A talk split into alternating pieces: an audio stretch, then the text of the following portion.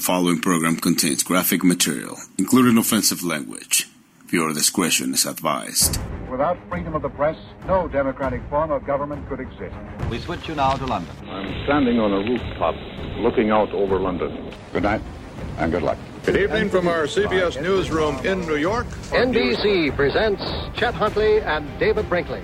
From ABC, this is World News Tonight, with Peter Jennings in London, Max Robinson in Chicago, and from our desk in Washington, Frank Reynolds. Good evening. This historic legislation, the telecommunications law, will create many, many high-wage jobs, will create opportunity and better lives for all Americans. When the press is free, the people of a country are free. When the press is not free, the people of a country are in danger of slavery. Keeping you informed with information, news, and the views of people making the news. It's the Nicole Sandler Show on NicoleSandler.com and the Progressive Voices Network. Now, Trump's upset with Homeland Security, but his real problem, as usual, is with the law. Because the law says anyone facing persecution in Central American countries, including children who make it to the U.S. border and can go to officials and request asylum, will be granted asylum. But here's the thing. The more Trump complains about illegal immigrants, the worse the problem gets. Because some experts say that migrants are choosing to make the crossing now because they fear that Trump's tough policies will make it harder to get across later. That is classical psychological manipulation. Tell them they can't come. Just makes them want it more. Just like those silica gel packets that say, do not eat. Nice try. Nice try. Silica gel packets. Oh, so delicious. You messed with that, I'll admit. They're so delicious. You get very thirsty afterwards. But now, last night, Trump tweeted a stern warning to, well, everybody. More apprehensions, captures, at the southern border than in many years. Border Patrol, amazing. Country is full. System has been broken for many years. Democrats in Congress must agree to fix loopholes. No open borders. Crimes and drugs. Will close southern border if necessary. Dot, dot, dot, dot, dot, dot, dot. Mexico must apprehend all illegals and not let them make the long march up to the United States, or we will have no other choice than to close the border and or institute tariffs. Our country is full. Okay. Of shit. Okay. Okay.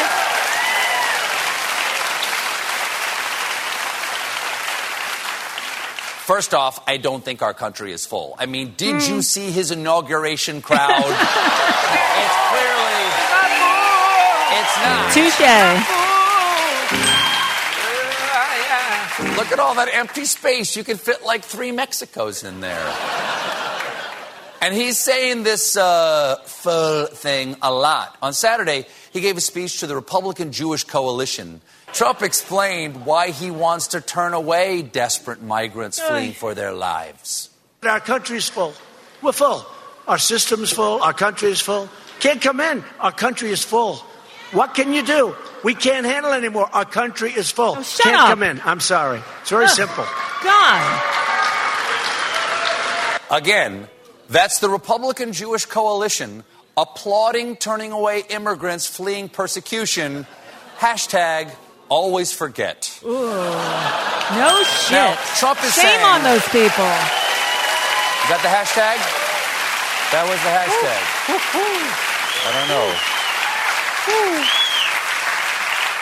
#. I don't know. Trump is saying this full thing over and over again. It's the new lock her up or build the wall. You know, eventually, it's going to end up as a call and response.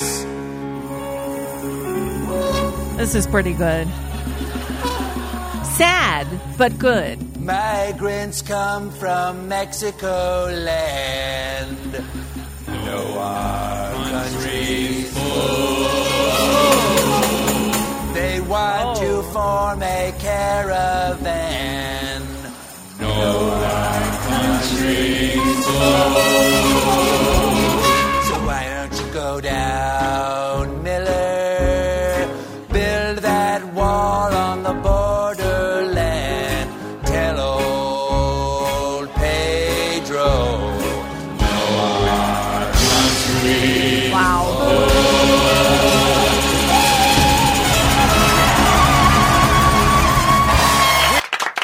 Yes, some pretty biting satire, I suppose, from Stephen Colbert. Wow. Donald Trump gets more and more unhinged every single day. Not that he was ever hinged to begin with, but you got to start somewhere, I suppose. Anyway, welcome to a brand new week. I'm Nicole Sandler. We start our week here on Tuesdays. These days, anyway. We'll see what happens as we go forward. But for now, our broadcast week runs Tuesday through Friday. We are live at NicoleSandler.com, on my TuneIn channel, on YouTube at 3 p.m. Eastern, noon Pacific, Tuesday through Friday.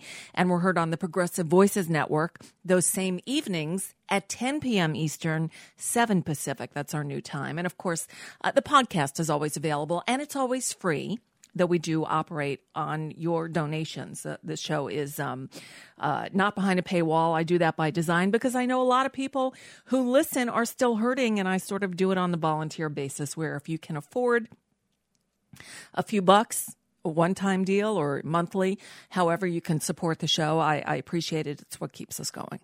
Anyway, and at times like this, we really could use,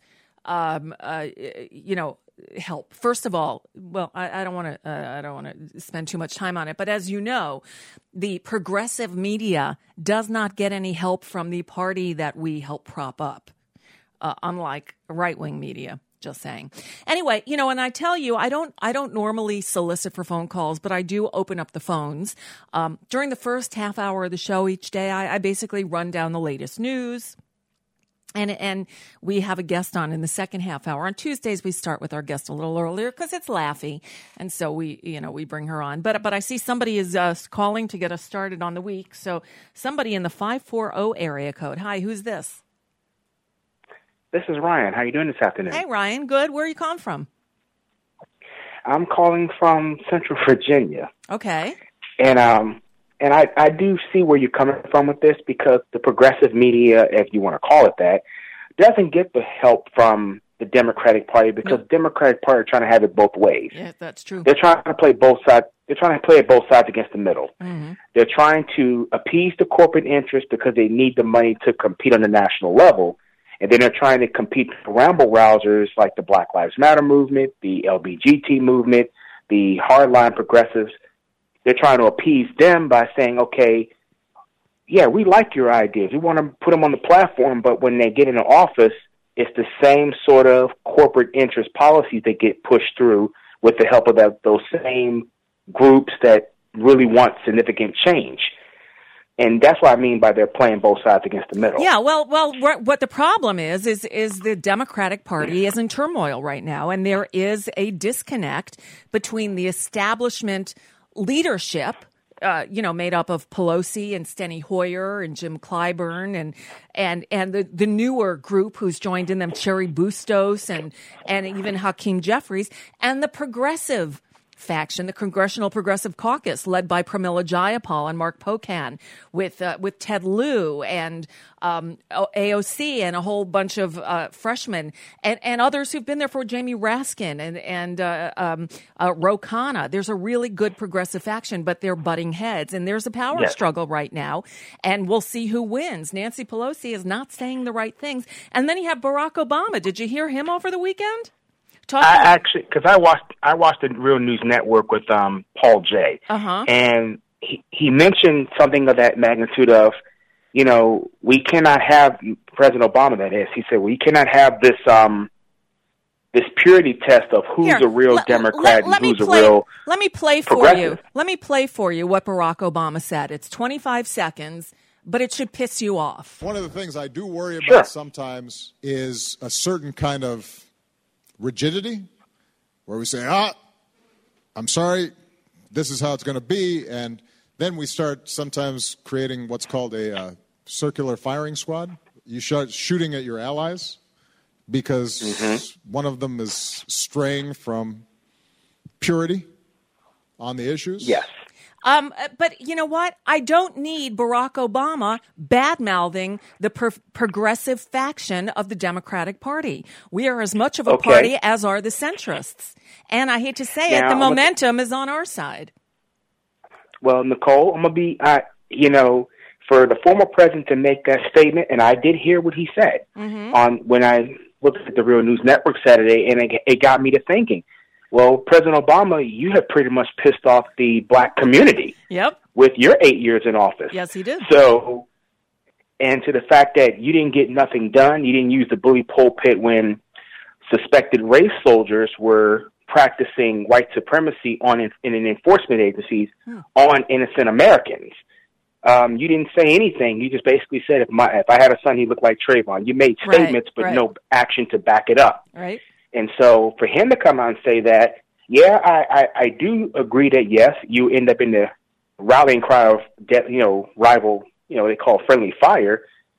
But at the same time, the Democratic Party has to have to make a choice sooner or later. You're either going to be kissing up to corporate sponsors, or you're going to basically say, hey, look, we're going to have to go along with small donorship. We're going to have to basically fight a little harder than normal. You can't have it both ways forever. Right. And they've been trying to have it both ways forever. And it's coming to a head now. It is. It is. And I have a feeling, look, I hate to say it. I don't want to have to verbalize this, but judging as I am from social media, it's ugly out there. And the attacks, I hate to say it, against Bernie Sanders are worse than they were in 2016. The attacks have been ratcheted up. I'm sorry. They're uncalled for. No problem. They're uncalled for. I'm going to be as real with you with Bernie Sanders. Okay. Bernie Sanders, to me, he's going to have to make a choice. He's going to have to be a Democrat or he's going to have to be an independent. He already said he's running as a Democrat. He's running as a Democrat. He's running as a Democrat. Sir, he's running as a Democrat on the national level. Yeah. But when he's in the state level, he's an independent. In Vermont, you do. Excuse me. In Vermont, you do not register with a political party. When you go to vote, they ask you, would you like a Democratic ballot or a Republican ballot? You don't register with a party. You just register to vote. That's how it works in Vermont. But I think I don't want to use the word beef, but I think that's their beef with him is it's a bullshit Senate, beef. You're an independent that caucus the Democrat. I think the issue that they have with him. And the Democratic Party lists him as being part of their leadership. He is the head of Democratic Party outreach. So the party, here you go again. They want it both ways. Well, they can't have it both ways. Bernie Sanders is running as a Democrat. He's considering himself a Democrat. He only votes with the Democrats. He is, for all intents and purposes, a Democrat. In the state of Vermont, you do not register as a member of one party or another. But I think that's what the national party wants him to do.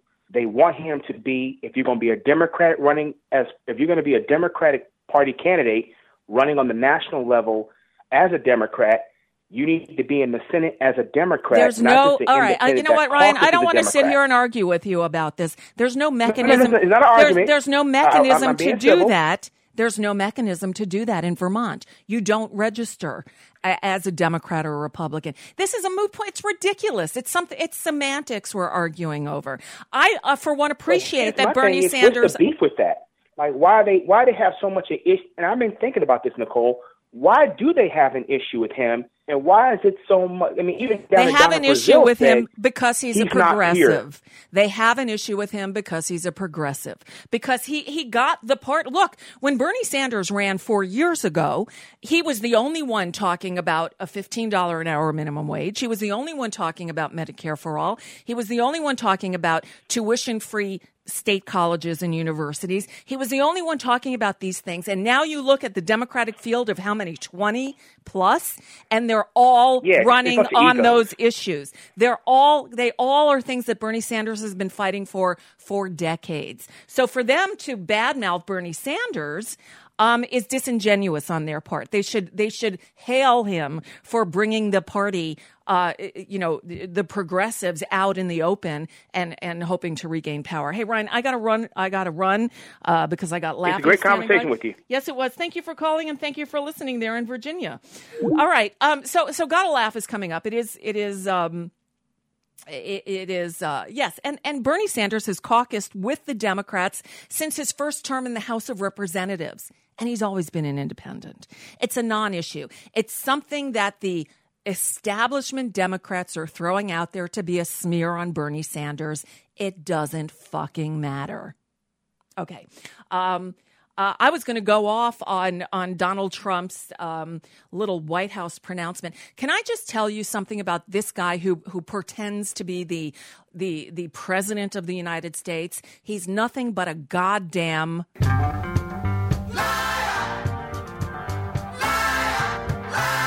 So today they had a little scrum in the Oval Office again, as the president of Egypt was there with Trump. Whew, Freudian slip there. And at the end of it, reporters kept shouting out a question.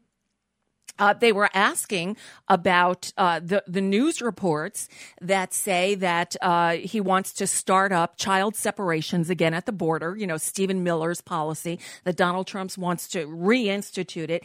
And so reporters, as they do when they're being ushered out of the Oval Office, started shouting out the questions.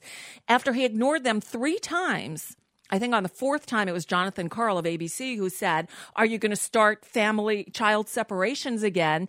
And here's the lies Donald Trump spewed directly to reporters, and not a single one of them called him on it. Obama separated the children, by the way. Just so you understand, President Obama separated the children. Those cages that were shown, I think they were very inappropriate. They were built by President Obama's administration, not by Trump. Bullshit. President Obama had child separation. Take a look. Bullshit. The press knows it. You know it. Liar. You all know it. Liar. I'm the one that stopped it. President Obama had fucking child separation. Now, I'll tell you something. Once you don't have it, that's why you see many more people coming. All right, I'm cutting him off. As one of those reporters should have done, the reporter should have called him out and said, we're not going to stand for your lies. We are not stenographers. We are not here to print your bullshit. The Associated Press almost immediately came out with a lengthy fact check. Says, quote, it says president in front of his name, and I won't put those two words together. The guy who's posing as president is falsely asserting that the federal policy that split migrant families at the border was practiced by his predecessor, Barack Obama, as well. The Obama and Trump administrations operated under the same immigration laws, but the, quote, zero tolerance policy that drove children from their parents was Trump's. Quote from Trump, Obama had a separation policy. We all had the same policy. I tried to do it differently, but Obama had a separation policy. But people don't like to talk about that. So he said this to the reporters in the Oval Office today. And he went on. The facts, as reported by the Associated Press, Obama did not have a separation policy. The Trump administration didn't explicitly either. But that was the effect of zero tolerance, which meant that anyone caught crossing the border illegally was to be criminally prosecuted, even if they had few or no previous offenses. The policy meant adults were taken to court for criminal proceedings and their children were separated. In most cases, if the charge took longer than 72 hours to process, which is the longest time that children can be held by Customs and Border Protection, children were sent into the care of Health and Human Services. Zero tolerance remains in effect, but Trump signed an executive order June 20th that stopped the separations. But the word is that he wants to start him up again. He denied that to the reporters today because he is a fucking liar. He is full of bullshit. Pure and simple. Everything the man says. And I'm calling upon these reporters to start calling him out on this shit. If he lies to your face, call him out on it and ask him why he continues to lie to the American people. If you don't do that, you're shirking your responsibility as a member of the Fourth Estate. I understand reporters need access, but this is ridiculous already. You've got to start calling the president out on his lies. He's gaslighting America, and it's not okay. Every word out of his mouth is a lie. We have to stop letting it go. You have to stop normalizing it. It is not okay. God, it's not okay. All right, let's take a quick time out. We'll get into what's news. A few words to say about Trump's little speech at the Republican Jewish whatever gathering that crap was this weekend. And then Gotta Laugh is here, and we can commiserate together. Stick around. It's the Nicole Sandler Show at NicoleSandler.com and the Progressive Voices Network. I read the news today, oh boy. It's time for Nicole Sandler's What's News from NicoleSandler.com and the Progressive Voices Network. Donald Trump is on a firing rampage at the Department of Homeland Security. It began on Sunday when Trump announced via tweet that Department of Homeland Security Secretary Kirstjen Nielsen would be leaving. Her ouster was followed the next day by Secret Service Director Randolph Tex Alice. And the word is that two other senior officials will soon follow them, despite warnings from top Republicans, including Chuck Grassley, the Senate's most senior Republican. CNN's Jake Tapper explains what led up to the purge. 2 Thursdays ago, in a meeting at the Oval Office, the president, according to one attendee, was, quote, ranting and raving, saying border security was his issue. Senior administration officials tell me that President Trump then ordered Nielsen and Pompeo to shut down the port of El Paso, Texas, by the next day at noon. The plan was that in subsequent days, the Trump administration would then shut down other ports. Nielsen argued if you close all of the ports of entry, all you're going to achieve is end legal trade and travel. That's not going to end illegal immigration. The migrants will just go between ports, said the president, according to two people in the room, quote, I don't care. Ultimately, it seems Chief of Staff Mick Mulvaney was able to talk the president out of closing the port of El Paso and the other ports. The president, however, was insistent that his administration begin taking another action, just denying asylum seekers entry into the United States. Secretary Nielsen tried to explain to the president many times that the asylum laws allow migrants from Central America to come to the U.S. and gain entry. She even talked to the White House counsel about it to see if there were any exceptions, and he told her that her reading of the law was correct. Now, on Friday in Calexico, California, the president publicly said this. The system is full. Can't take you anymore. Whether it's asylum, whether it's anything you want, it's illegal immigration, can't take you anymore. We can't take you. Our country is full. Behind the scenes, according to two witnesses, President Trump told border agents to simply stop letting migrants in.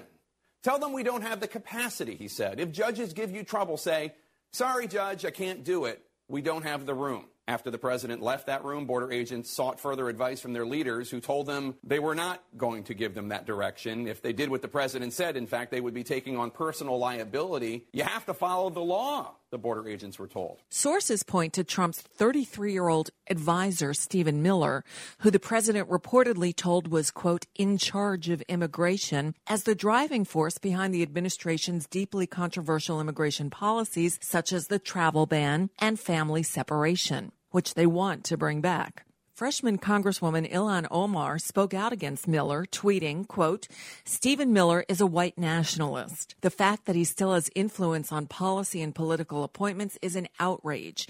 And she linked to a story from Splinter about Miller's moves to have an immigration hardliner installed as the head of ICE. Donald Trump Jr., of course, had to respond to her tweet, himself tweeting, quote, I see that the head of the Farrakhan fan club took a short break from spewing her usual anti-Semitic bigotry today to accuse a Jewish man of being a white nationalist because she apparently has no shame. But recent statements made by the president show that he's the one actually spewing anti-Semitic tropes. Earlier this year, you might remember, Democratic Congresswoman Ilhan Omar of Minnesota got a ton of criticism for pointing to what she called, quote, the political influence in this country that says it is okay to push for allegiance to a foreign country. Omar was talking about Israel, and she was condemned by members of both parties for allegedly playing into anti-Semitic mythologies about Jews being fundamentally disloyal citizens. Omar, after a day or two, unequivocally apologized. There's been no such apology from Donald Trump, who was quoted all the way back in 1991 in a book saying, quote, black guys counting my money, I hate it. The only kind of people I want counting my money are short guys that wear yarmulkes every day.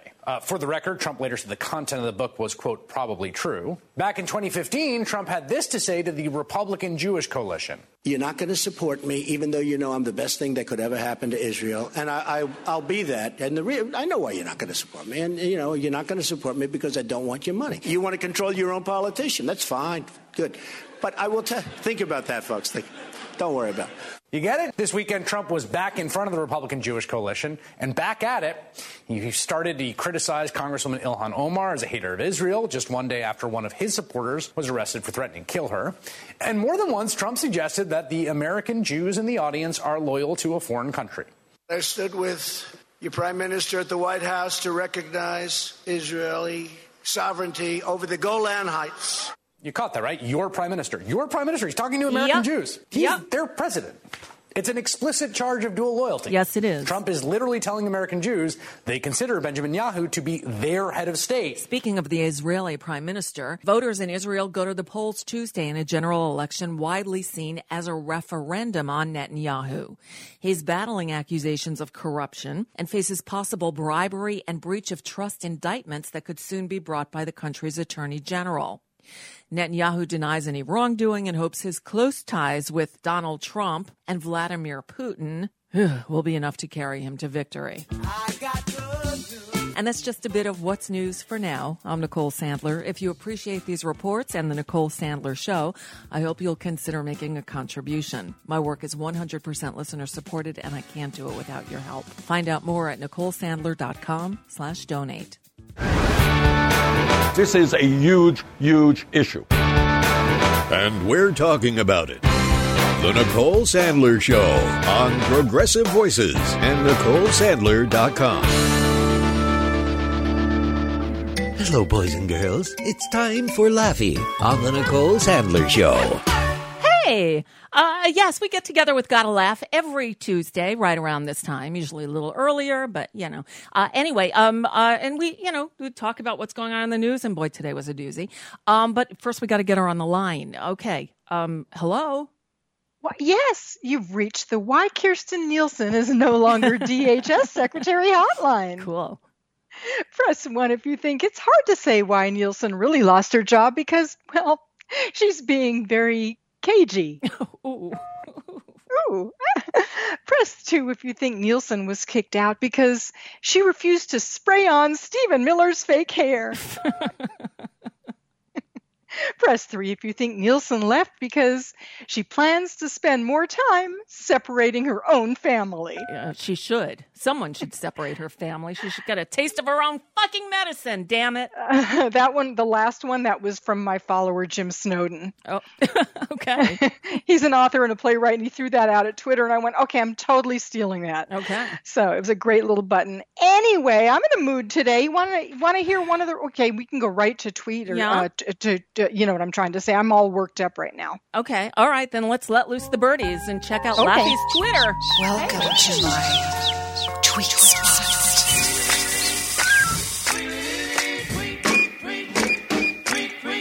Okay. So I know Twitter is all abuzz. This morning I was off the Twitters. I was too busy watching the Bill Barr hearing. Meanwhile, there are a bunch of hearings happening today. There's one on mountaintop removal mining in West Virginia with our friend Bob Kincaid. There's one on white nationalism, which is causing all kinds of stuff. In fact, YouTube was streaming and they had to shut off the comments because all the asshole racists were out were all over the comments section. I think I have a tweet about that. In fact, okay, all right. So what are you seeing today? I have so much, but here's something that just pissed me off this morning, and I want to see if you read it the same way I do. Okay, it's a personal kind of thing. Okay. I tweeted, wait, MSNBC reporter just told us how quote reasonable Barr is for saying he'd submit a redacted Mueller report, but Dems want all of it. And I said, those pesky Dems doing their oversight jobs. And then I named him. It's Jeff Bennett from MSNBC. Uh-huh. Then about 3 hours later, just before we came on, Jeff Bennett tweeted me. Oh, really? And and I didn't at him, by the way. I wrote out his name, Jeff Bennett, but I didn't tag him, so he must have a watch on his feed, sure. Which is fine. You know, it's fine.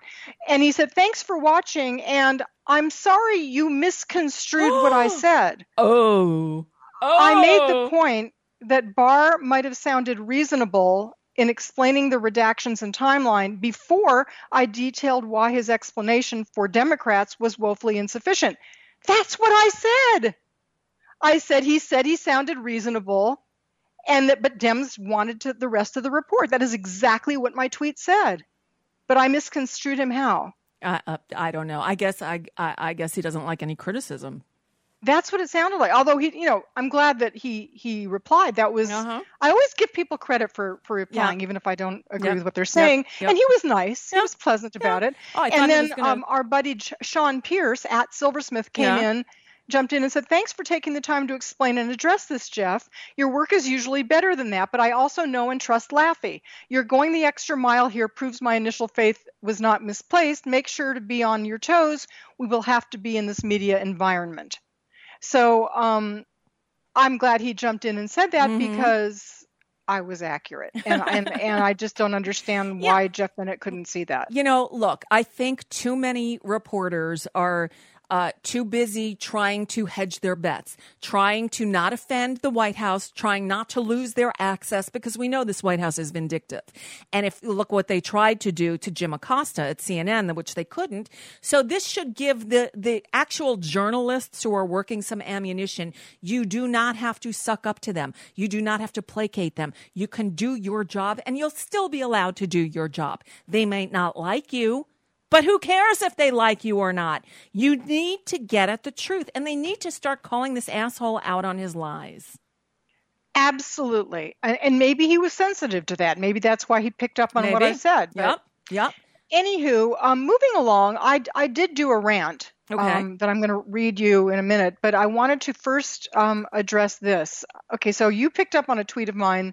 Trump sure knows how to change the subject away from his tax returns. GOP, the party of health care in the Mueller report, doesn't he? For example, DHS, Nielsen, Secret Service chief, Iran, Israel, right? So he you know, there's a lot of stuff he's in hot water for, and he switched the subject. So I ranted about that.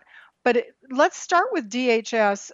There was an editorial in the Washington Post yesterday that said the problem with Trump's help-wanted administration, and I'm going to read you one paragraph. Okay. Undoubtedly, acting agency chiefs take their duty seriously, but their status stymies decision-making and paralyzes leadership. An acting secretary lacks the full authority to deal with the outside stakeholders or the inside workforce. The acting boss has no idea how long the appointment will last, so the incentive at best is to tackle short-term problems. Under Trump, who values personal loyalty over capability or principle, acting appointees have every reason to cater to his whims and forsake the knottier problems, K-N-O-T-T-I-E-R, knottier problems that won't earn brownie points in the White House. Acting chiefs often don't have the chance to install a team, though no leader of a major department can succeed without one. It makes recruitment harder, too. Who wants to work for a boss who may be gone soon? By appointing so many acting chiefs, Trump undercuts the Senate's job of giving advice and consent on major appointments, postponing the confirmation process that can set the direction of long-term policy and an appointee's priorities. Overall, the practice injects uncertainty and disruptiveness. Okay, so that really hit home with me, and a lot of other things. So I did a rant, and it got a lot of attention. I'm surprised, you know. I said, for fuck's sake, they're purging DHS, installing tons of extremist judges in record time, war on press, spreading lies, propaganda, allowing election interference, you name it. Between Trump and McConnell, they're weakening nearly every defense we, their opponents, have. This is happening now. And then I go on to say news outlets should report all of this in that context too. Yeah. It's a power grab, a very alarming, very dangerous, very real long-term power grab that would keep racist, bigoted corporate GOP policies in place for decades and longer. This is urgent. This is a crisis. And I go on. There are times when objective reporting has to be less objective when, quote, both sides must be set aside in order to save democracy, to save the heart and soul of our country when news outlets warn citizens. This is one of those times. This is the real national emergency. Do I sound alarmist? I own it. Yes, because I feel alarmist. I feel genuinely scared when I add up all the elements that are ripping us to bits, othering so many of us, squashing our rights. And I feel that way because I don't see a way out. We must win in 2020, everyone will reply, because that's what they always reply. Of course we do, of course. But that won't end this. It will only give us a fighting chance to combat and maybe repair some of it. And what if we don't win? That's a very real possibility. Yes, then what? Yeah. Seriously, I don't know. But keep fighting, never give up. And finally, I say rant over. If I worried you, good. Then maybe you'll fight even harder. Maybe, damn it. I'm sorry, but damn it, commercialized news, do your part too. This is not the time to think about profits. This is the time to think about the future of the United States. Wow. So needless to say, yesterday I was feeling, and today, and always, but yesterday it just hit home with all the firings, really, really scared for this country and trying to sound an alarm. And it did hit home with a lot of people. In fact, Tom Hartman retweeted it and followed me. Wow. Of it. Wow. Which I thought he already was, but maybe I guess he wasn't. I don't know. But anyway, yeah, so that. Wow. That's important. Yeah, it is important. And the thing is, you're right. We are in crisis. And the thing is, it's been, you know, you've heard talk over the past couple of years of this like slow motion coup. Well, it's not slow motion anymore, but it has been happening incrementally. And I'm sorry, but normalization has taken place. And it's because the media is afraid to call them out because they feel like they've got to do fair coverage. It means they're bending over backwards to excuse his total doing away with the norms that the government has operated under for over 200 years. This is not normal. They give him like this instead of making it sound bad, they give him the bull in the china shop, unprecedented. Yep. He's really upending things, everything he wants to hear. That's right. Instead of saying the guy's nuts, people start doing your, job out there, voters, and get out there and fight and vote. And we're going to do the same because if we don't have, go ahead. Yes. And if fucking reporters, I'm sorry, I know it's their job to ask questions. It's also their job. If somebody looks at you in the eye and blatantly lies, you are supposed to say, I'm sorry, that's not true. Barack Obama did not separate children from their families. It was not a policy under the Obama administration. That came in with your zero tolerance policy. What do you say to that? Call him on his lies. Exactly. All right. So on we go because I have so many. Brian Klaas, or Klaas, a political scientist, he said the United States has reached a scandal overload, a political tipping point when the news is so overloaded with corrupt or criminal behavior that it has already become the new normal, and that's incredibly dangerous for American democracy. And then he wrote a piece on it in the Washington Post, which we don't have time for me to read, but it's really worth a read. It's called, under opinion, Trump's America has reached scandal overload. I can't read the rest because it's cut off. Can democracy sustain? Brian Klaas. Brian Klaas wrote the editorial? Yes. Okay. Yes. Cool. In the Washington Post. Okay. That's one thing. Okay, this happened, and it got some attention yesterday when I tweeted it, but I've got to share it. It's just the ADL, the American Anti-Defamation League. Thank you. I'm so upset today. Recently, some anti-vaxxers have adopted the yellow Star of David badge to symbolize persecution under the government's vaccination rules. It is simply morally wrong to compare the plight of Jews during the Holocaust to that of anti-vaxxers. It goes on to say one more. Instrumentalizing the fate of Jews who were persecuted by hateful anti-Semitic ideology and murdered in extermination camps like Auschwitz with poisonous gas in order to argue against vaccination that saves human lives is a symptom of intellectual and moral degeneration. I've got to read you the last sentence, though, of the article. Mm-hmm. Let me get it up. Here it comes. All right. Where to go? Where's the last sentence? Come on, last sentence. Okay. One commenter on Daily Stormer offered this plan to further inflame the situation. Quote, every minor slight, insult, and emotionally jarring event should now be symbolized with the gold star. Dilute the fuck out of its meaning. Oh, my God. What was that website again? That anti-Semitic, alt-right, Nazi, white supremacist website? The Daily Stormer? Yes, that's what I'm talking about. There's no reason to ever go there. Just telling you, no reason to, because they're Nazi white supremacist assholes. Yes. Okay. And they want to be that way because they just encouraged everyone to be that way. Yep. If you had any doubt, anyone had any doubt about that. Okay. Whew.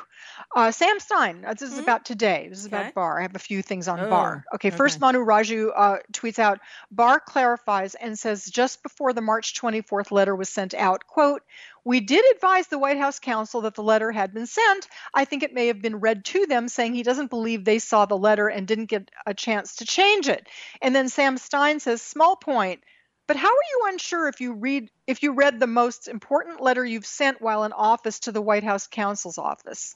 How are you unsure if you read?" Right. You know, either you did or you didn't. Right. Exactly. He's a weasel. All right. So then Polly Tsai, she's wonderful. She's a loudmouth on Twitter, she says. She goes by @DCPoll, P-O-L-L. Okay. She says, when pushed. Oh, at first she says, she quotes her, does her own tweet, quote, you know, quote, tweet thing, and says, Representative Chris said, quote, "I didn't ask you." Here, I've got the exchange with Charlie Crist. "I didn't ask if you offered to let Mueller review it. I asked if you contemplated having Mueller help you prepare your March 24th letter." Ah, okay. Barr says no. And she says, when pushed, Barr admitted that he did not seek Mueller's input on his March 24th letter because it was my letter. And then she says, the arrogance of this guy. Mm-hmm. Were you going to play the quote? Mm. It was actually a different exchange I have between Crist and Barr when they were talking about it doesn't exonerate him. I've got a few. I thought Bill Barr was particularly cagey this morning. I thought he showed exactly what his true colors are, that he did audition for that job and he delivered exactly what Donald Trump wanted. And when he was asked flat out, will Congress get an unredacted copy of the report? He said no. So fight on. Game on. Oh, yeah. Game on. Well, what's his name? Nadler's already on it. He's going to wait till the report comes out, but then he's going to subpoena. Okay. I think he should. I don't think he should even wait. He's been told. He was told today in that hearing that Bill Barr has no intention of giving Congress an unredacted version. Nadler should serve him with a subpoena today. I agree. House Dems are canceling a vote on a key budget plan amid an internal revolt from liberals and moderates. Yes, apparently they've canceled all votes for the rest of the day. From a tweet from Melanie Zanona at Politico, House votes are canceled for the rest of the day as Dems pull the plug on budget bill. Yeah. I just thought I'd throw that in. That was an alert. So Andrew Prokop, he is a senior politics correspondent at Vox.com. He's quoting Representative Adderholt. Now that President Trump, this is on the Barr hearing. Now that President Trump, I hate using that word. Now that Trump has been exonerated of Russian collusion, is use of Steele dossier being investigated. And Barr said, IG's FISA investigation into Russia should be complete by May or June. Barr himself is, quote, more generally reviewing the investigation. There has been no exoneration of collusion. Mm-hmm. There is no such thing as collusion in the legal world. It was not even a complete exoneration of conspiracy because we don't know what the report said yet. And this whole thing, I just wanted to read you that tweet because it was frustrating. Yep, it's incredibly frustrating. Okay, so again. Here's another breaking news. Border apprehensions surge in March. Okay. Natasha Bertrand said, again, Barr says Mueller did not review the letters Barr wrote on the 24th and March 29th, but that Mueller was given the opportunity to review the March 24th letter and declined. Mm-hmm. Ray Mueller report, Barr says, I am relying on my own discretion to make as much public as I can. And then Max Kennerly, who is a lawyer, trial lawyer, he said, this is not my circus. These are not my monkeys, Mueller said to himself, grinning while drinking a cool glass of skim milk, having successfully refused Barr's attempts to rope him into ownership of Barr's dubious letter.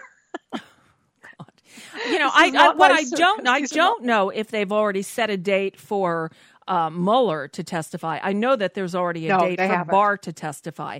And meanwhile, do you know, allegedly, this thing is supposed to come out, the redacted version, but a version that allegedly we're going to be able to read on or by around the 15th, which is a week from yesterday, which is Monday. Right. Well, Congress is on, go figure, recess for the next 2 weeks for Easter. Yep. So they're off for 2 weeks when, it'll just be us with the report.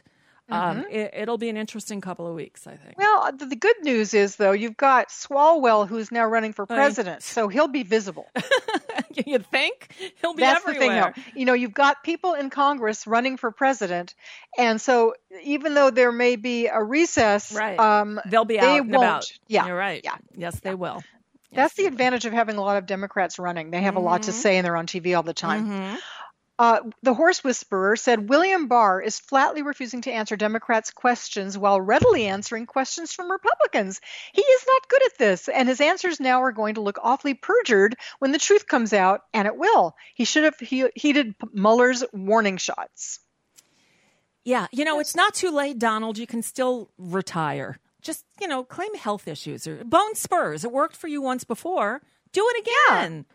That'd be swell. We'll let Harry, you off the hook. We will. Yeah. Well, as long as you're gone. Bye. Harry Littman, an attorney, a former U.S. attorney, and he's on TV all the time. He said, he kind of recapped it. He said some important snippets. One, no executive privilege. And this is really shortened down, just so you know. Two, Nadler has to move the court on, this is on the grand jury testimony. Three, he didn't tell White House about the March 24th letter. And four, probably most important, Mueller declined to participate in or review the letter, likely knowing where it was going. Okay. I got to tell you, I'm seeing tons of reports coming in from Israel. Too close to call. Netanyahu is in front. Netanyahu is behind. And the latest one I just saw, Nettie may have lost in Israel. Wow. And then someone else with the prayer hands. Please, oh, please, oh, please, oh, please, oh, please. It would be fantastic, although the guy who will win, if in that case, is, a Netanyahu acolyte. So, but still, I'd love to see Bibi be defeated. Yeah, Bibi beat Bibi. Beat Bibi. Bye bye, Bibi. Bye, baby.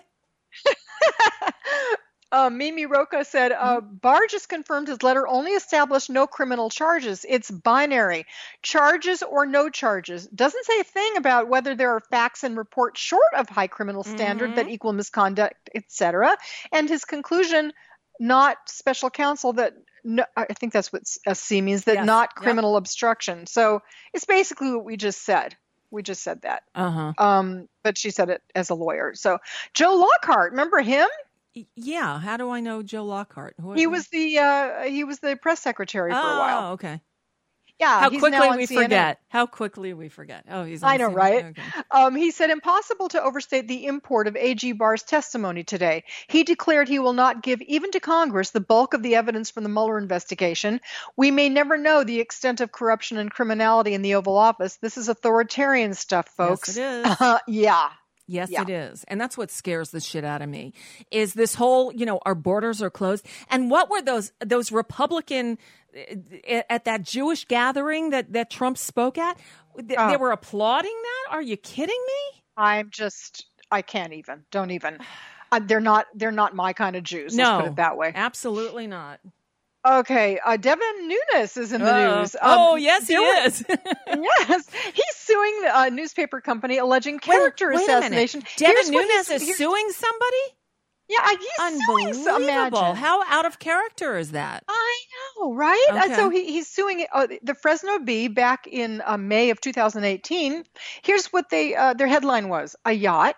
Cocaine, and prostitutes. Winery partly owned by Nunes sued after fundraiser event. And he's suing over defamation. Well, sorry, but if you own something and it's part of a news story, you can't sue someone for that. And now, hashtag yacht cocaine prostitutes is trending on Twitter. Yeah, that's the best part. That's so awesome. That's so funny. Bloomberg tweeted, International Monetary Fund cut its outlook for global growth to the lowest since the financial crisis amid a bleaker outlook in most major advanced economies and signs that higher tariffs are weighing on trade. Go figure. I never would have thought that would happen. Are you kidding me? Imagine my surprise when I saw that. What a shocker. I can't get over it. I'm going to have to revive myself with a bottle of wine. I don't know what else to do. Okay, here's the latest on Israel. According to exit polls, Benny Gantz, that's the challenger, might have won the battle but not the war. Right-wing bloc still leads. Final results only on Thursday. Oh, God. Yeah. So this is going to go on for a while. Oh, right. Yeah. Here's a headline for you from USA Today. Goodbye, glaciers. 390 billion tons of snow and ice melts each year as globe warms. Oh, God. I want to throw up. Ben Collins. This was, he's at NBC News. This is now being read by Jerry Nadler in the hearing, he says. And this is a Washington Post article, a congressional hearing to, this is what you were saying, to explore the spread of white nationalism on social media quickly illustrated the problem. A live chat alongside the YouTube stream featured anti-Semitic screed and arguments that white nationalism is not a form of racism. Wow. That's what you were talking about. Yep, exactly. Unbelievable. Here's Jim Acosta says, and this is a tweet that Barbara Murrill on Daily Kos quote tweeted over. Jim Acosta puts, Trump tries to blame Obama, okay, for what you said, for family separations, okay? And then, so he goes on to quote, I'm not going to quote it again. And she says, another reason the media needs to stop carrying Trump's comments live. Yep, that's true. Because I saw you tweet something about MSNBC playing it over and over again. I only saw it the one time, and I just said, oh, shit, I got to pull that audio because how fucking insane is it? But then the media runs it into the ground. Yep. Every time I've turned on the TV, it's just every hour they run it. Every single hour. It's just sickening. Yeah. You know, I also must say that I heard Obama's, you know, circular firing squad quote a million times this weekend as well. And you know what? I don't ever need to hear it again. Just saying. No, I, it's the same. He said that same thing for a very long time, and I'm very tired of hearing it. Yeah, Daniel Dale.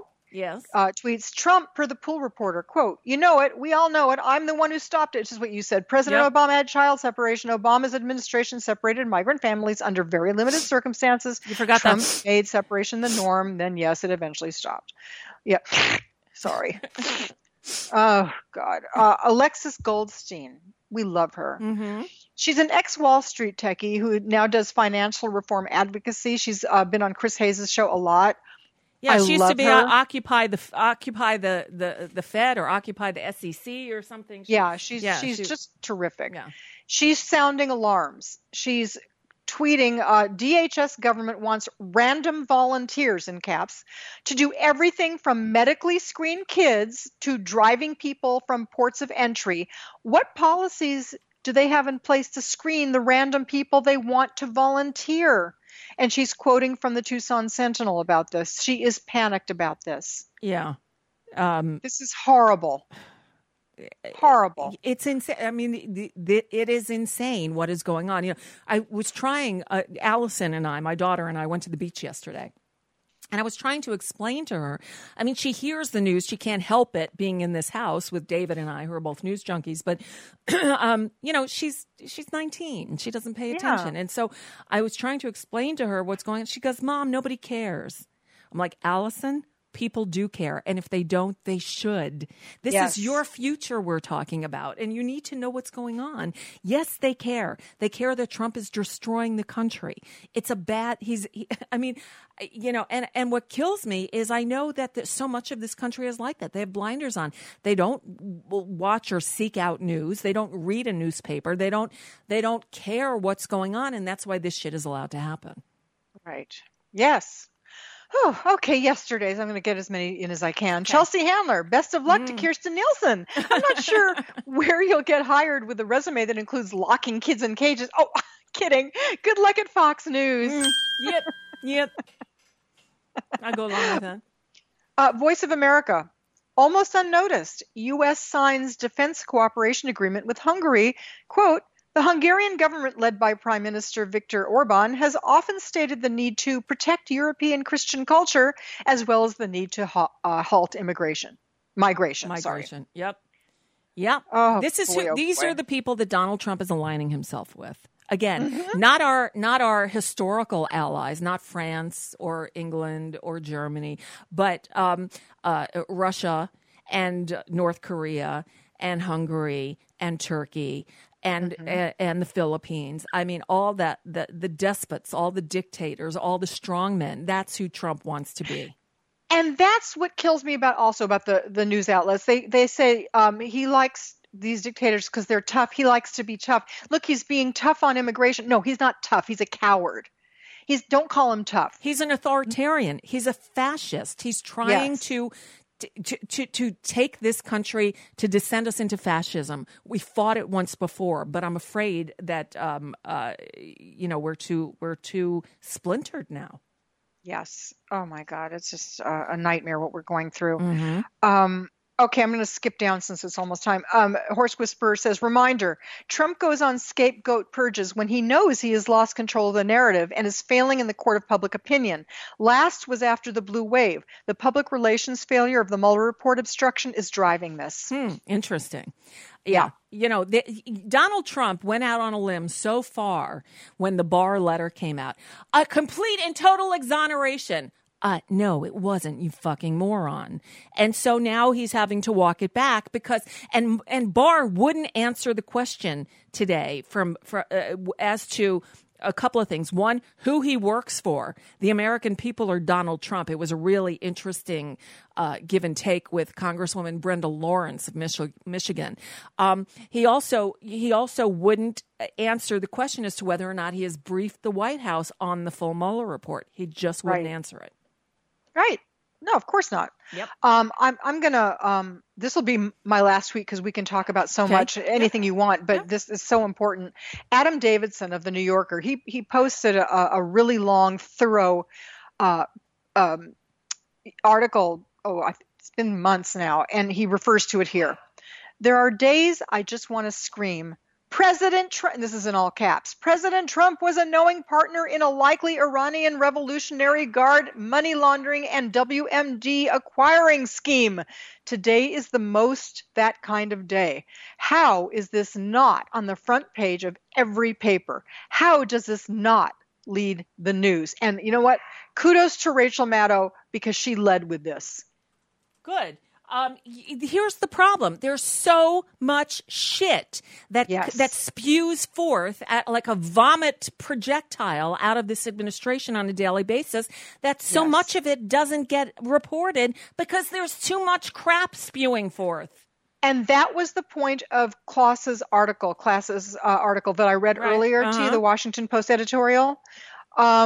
I don't have it in front of me anymore, but he was saying I might even have, I wish I had my tweet in front of me, but it's like, throwing a ball for a golden retriever. He said, they pick up the ball, but something else gets their attention. They go to that and then they forget to bring the ball back. Yeah. There are so many things going on that we don't bring the ball back. Right. And the thing is, if we reported on all of it, this is what Trump wants. He wants us all over the place. Remember the one thing he said that if I still have it here somewhere, I might have gotten rid of it. I had a clip where he said before he was elected, your head's going to spin. Well, that's the one thing that he said that's true because it's always something, and it's just to keep you off balance. It's so you don't focus on the Mueller report.